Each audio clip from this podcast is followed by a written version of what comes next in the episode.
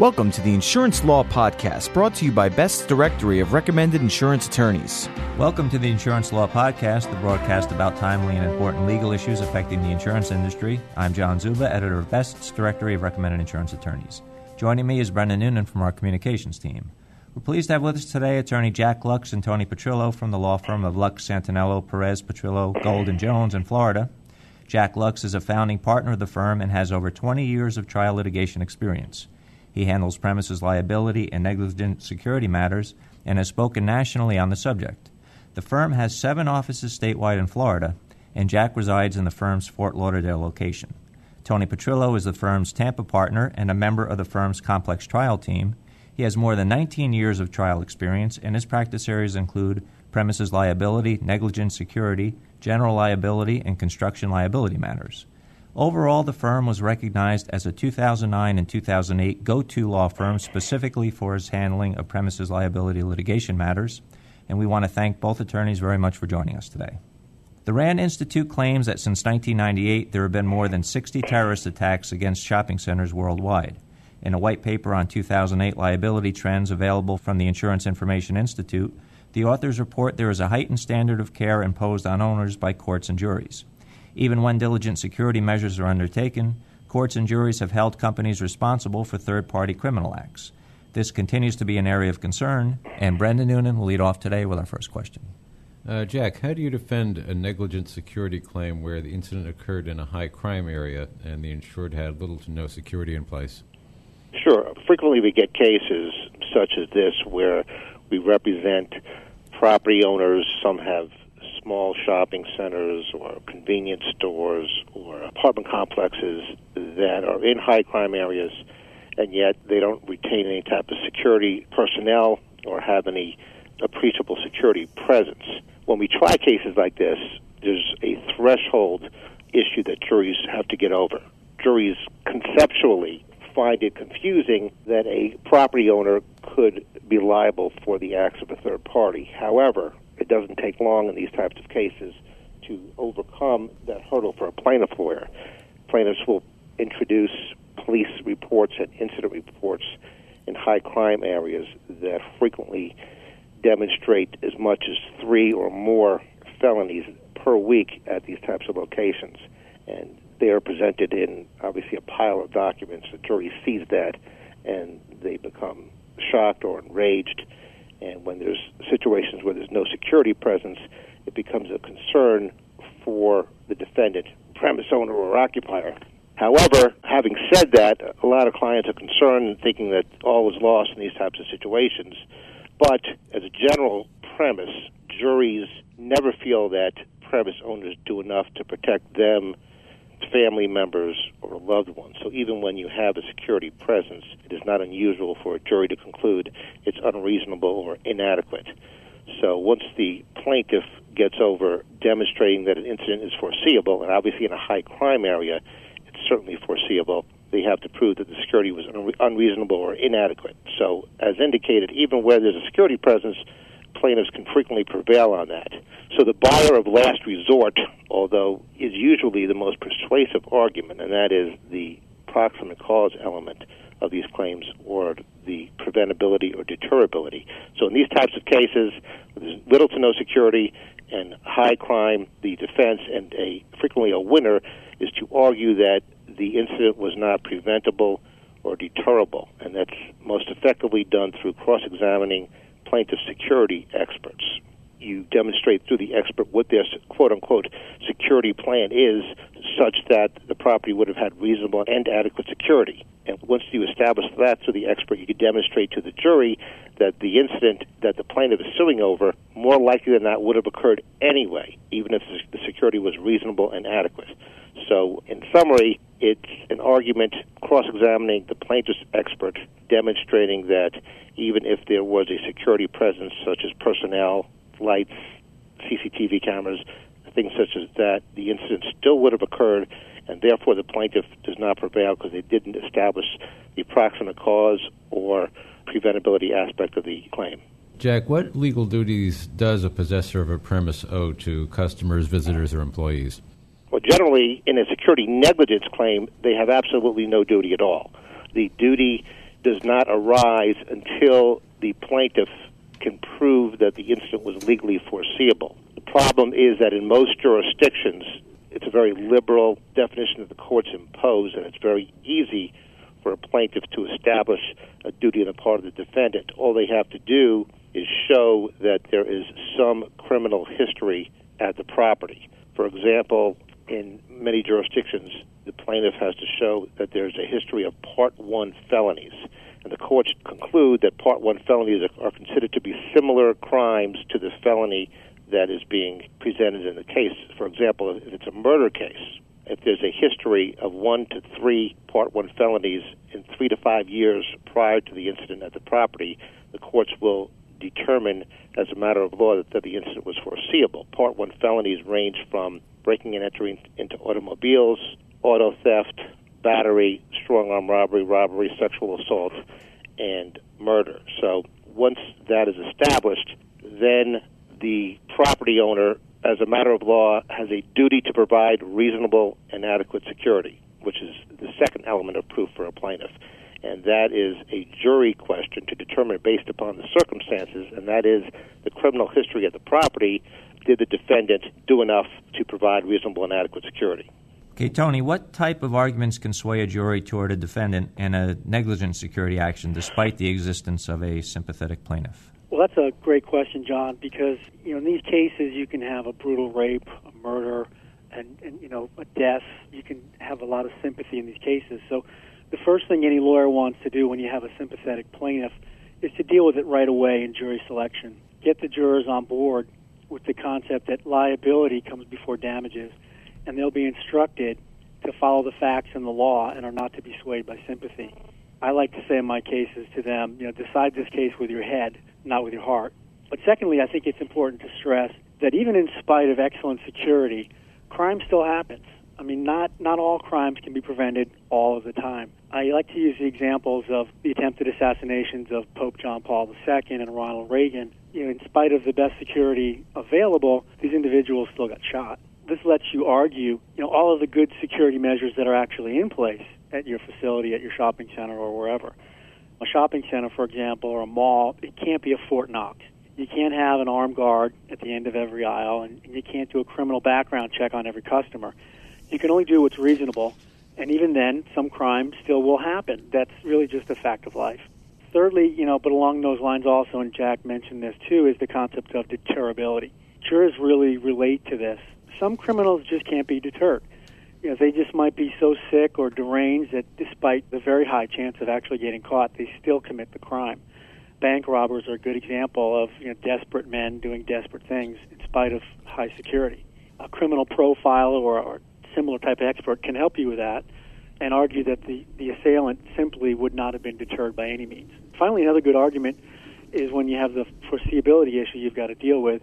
It may be advantageous, depending on what the crime grids show, to make some statistical arguments about the unlikelihood of the crime given the number of customers or transactions versus the number of crimes. This is particularly helpful if you have a very large store that does a lot of business. You can take some number crunching with the amount of transactions per day versus the actual number of crimes over a period of time. And then you can make the argument that statistically you're actually safer in our client's store than on the streets of your own city. So those are some of the things that we, we like to do. Okay, well, Tony, based on that, then, what types of measures are considered reasonable to prevent or deter attacks, specifically at commercial shopping centers? Well, you know, ultimately, what's reasonable is going to be a jury question. That's not something you're going to get out on summary judgment and the judge is going to make a decision for you. So the jury has to make that call. And the dilemma that a defendant faces in a negligent security case is that it's easy to argue that just one extra thing that you didn't do would have prevented this particular crime. For example, if you've only had one more security guard, then the crime wouldn't have happened. You know, it's not a bad idea to hire a consultant because the degree of security that's needed is going to be commensurate with the crime risk.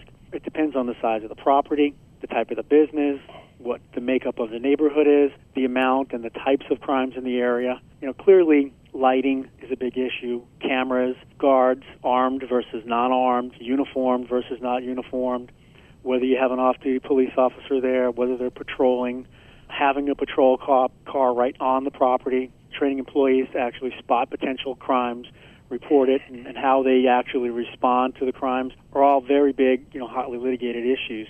You know, it also depends on timing. You know, what's good security on a Sunday morning might not be the same amount of security or the same type of uh, security that's required on a Friday night.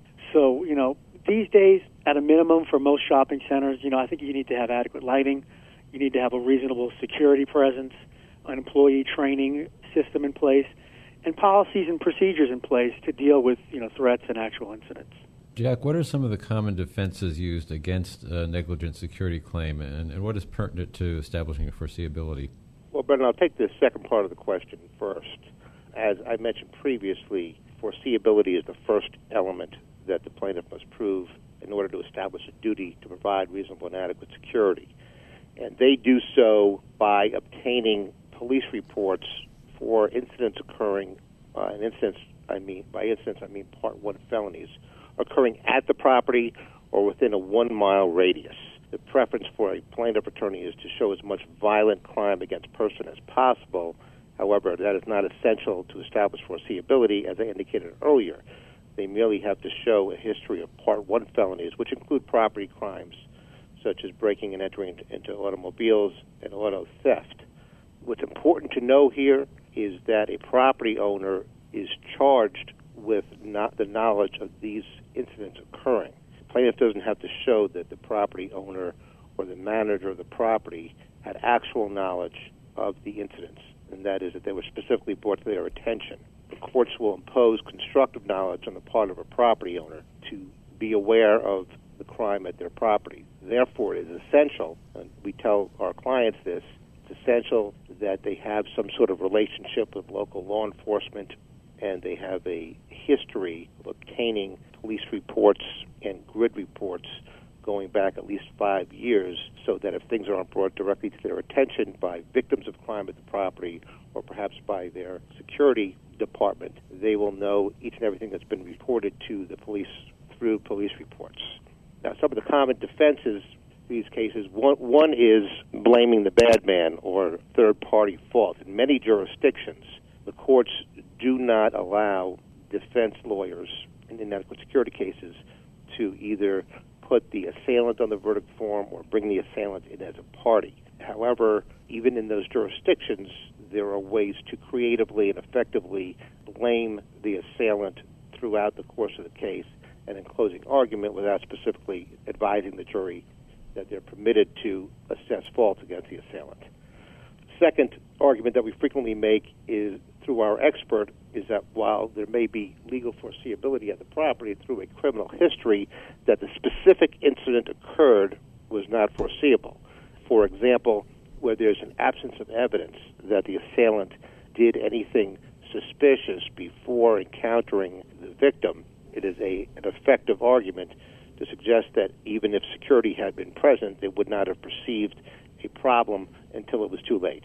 So while legal foreseeability might not be defensible, specific foreseeability, focusing on the facts of the incident, can be an effective defense. Where it's available, another defense is that the security was reasonable and adequate under the circumstances, and the circumstances are defined by the criminal history of the property. So where you have any type of security presence, you need to emphasize it on a regular basis in front of the jury. For example, Tony mentioned security guards, armed versus unarmed, police presence, vehicles. Nowadays, segways are frequently used, bicycles. Sometimes you have security presence on the roof, vehicles with flashing lights. Uh, the, the key is to focus on whatever the property owner has, utilize it to create visibility so that the property owner has done his best to deter criminals that are deterrable. We mentioned earlier, frequently the best argument is that the assailant likely was not deterrable, and certainly the plaintiff can't prove otherwise. One effective saying that we frequently use with regard to reasonable and adequate security defenses is that you don't know what you prevent. You only know what you didn't prevent. So that whereas there may be 10 incidents occurring a year on a property, 50 may have been, may have been prevented. And that seems to be something that the juries dig their teeth into in favor of defendants in these types of cases.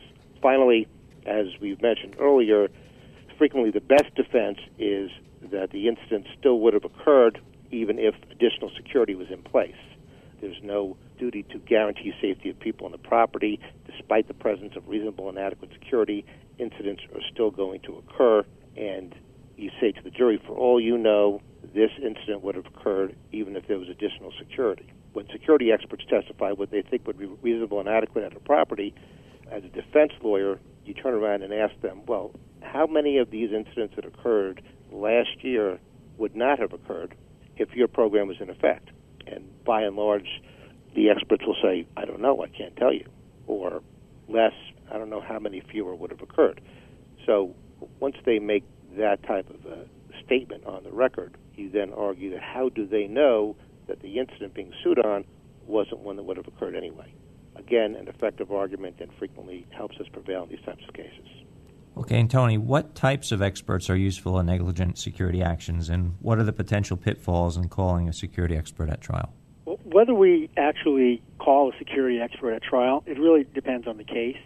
But it's always helpful to hire a consulting expert early on in the case who can examine the property, look at the potential crime risks that are there, look at the security measures that are already in place, and retrieve and analyze the crime grids and, and potentially some of the actual police and incident reports.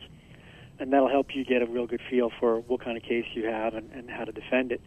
They can be very helpful also in preparing for the cross examination of the plaintiff's expert or the plaintiff's expert's deposition even if you never call that witness at trial. The types of experts that we like to use are often, you know, ex-police chiefs or current police chiefs or ex-high-ranking law enforcement. Uh, they usually have a, a really good handle on these issues. As I mentioned earlier, the criminal profilers, um, usually former FBI, people who have worked on high-profile cases and, and opine as to the psychological factors that might motivate an assailant, can be very helpful in the appropriate case they're clearly the, the guys and, and gals you want to use when you have issues of deterrability. A major pitfall of, of calling a security expert is that the plaintiff's attorney can always come up with a few good security measures that your own expert's going to have to agree and acknowledge that he would recommend if he was advising the property owner.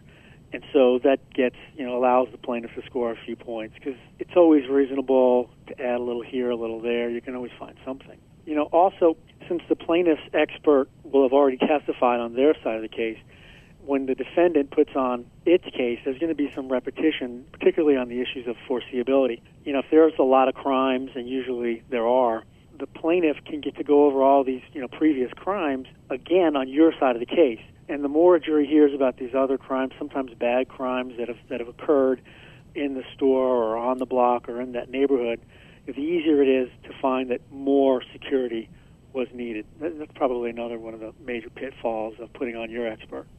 Uh, Jack, do you see any future trends or changes developing in this area? Well, from the standpoint of changes favorable to defendants, we have seen certain statutes enacted in various jurisdictions that favor certain types of property owners, such as convenience store owners, where if they implement a certain number of security components then the court will create a presumption that they're not liable, and there will be a greater burden on the part of the plaintiff. Having said that, however, we see the trend continuing by and large in favor of plaintiffs. That is, the courts are becoming more liberal in the types of incidents that they uh, allow to establish foreseeability, the, the amount of time plaintiffs can go back. In terms of their research, we find a lot, a lot of courts shockingly permitting prior victims of crimes at the property to testify before a jury is in those situations it is very difficult for defendants when they have to ha- when the face of a prior victim appears before a jury number one they're very sympathetic the prior incident becomes more real in the eyes of the jury and it becomes very difficult for the defendant to overcome that. It's almost as if you have to defend multiple inadequate security claims in one case because the prior victim would have been assaulted or been a victim at a different date than the time the incident occurred, and the defendant would have to argue what they had in place on that day compared to the date at issue, and it is it can be insurmountable. So we've had some serious concerns about that. I don't know of any cases that have gone up on appeal following a court's decision in that matter, but we do see that trend occurring with the courts. Additionally, um, we find plaintiffs focusing on elements of security other than human personnel. For example, uh, CCTV arguments are certainly more prevalent now than in the past. It seems as if jurors all believe that, uh, in light of today's technology, that property owners, especially larger property owners, should have closed circuit TVs in place that have the ability to have facial recognition and have the ability to pick up license plates of the assailants that might be leaving the scene or license plates of the victim if the assailant is in the car with them. So these are concerns that we see and have to face because frequently our clients do not have CCTV or other types of surveillance technology in place. And again, the juries seem to be persuaded by that argument from um, plaintiffs' experts. Um, again, uh, by and large, we just see the trend being more liberal in favor of plaintiffs. Okay, thanks very much, Jack, and thank you, Tony. Sure. Thanks for having us. Okay, we've just spoken with Jack Luks and Tony Petrillo from the law firm of Luks, Santaniello, Perez, Petrillo, Gold, and Jones in Florida. Special thanks to Brendan Noonan from our communications team and to our producer, Brian Cohen. And thank you all for joining us for the Insurance Law Podcast. To subscribe to this audio program, visit podcast.insuranceattorneysearch.com or go to online directories such as iTunes or Google or Yahoo's podcast directory. If you have any suggestions for a future topic regarding an insurance law case or issue, please email us at lawpodcast at ambest.com. I'm John Zuba, joined by Brendan Noonan, and now this message. Best's directory of recommended insurance attorneys is used by decision makers at insurance companies responsible for selecting legal counsel and representation. The printed directory is distributed annually to insurance companies, non insurance companies, third party administrators, and corporate counsel around the world, and the online edition is accessible throughout the year. Your listing in Best's directory of recommended insurance attorneys is the most effective way to ensure that thousands of potential clients have access to your outstanding credentials. Here's why you should be listed in the number one insurance attorney reference. Your firm's credentials will be listed in our comprehensive reference guide, which is made available to thousands of insurance professionals globally, both in print and online. AM Best listees are recognized as the most qualified in their field to represent the unique needs of insurance companies. Key decision makers rely on the directory to take the guesswork out of their selection process. They know that only the best are listed, those firms with a proven track record of excellence who are recommended by their insurance industry clients. And remember, one low rate guarantees year long visibility for your firm. We invite you to use our web application process to apply for a listing today. With our reasonable rates and broad exposure, there's no more effective way to get the attention of the insurance industry. For more information about Best's Directory of Recommended Insurance Attorneys, visit www.insuranceattorneysearch.com.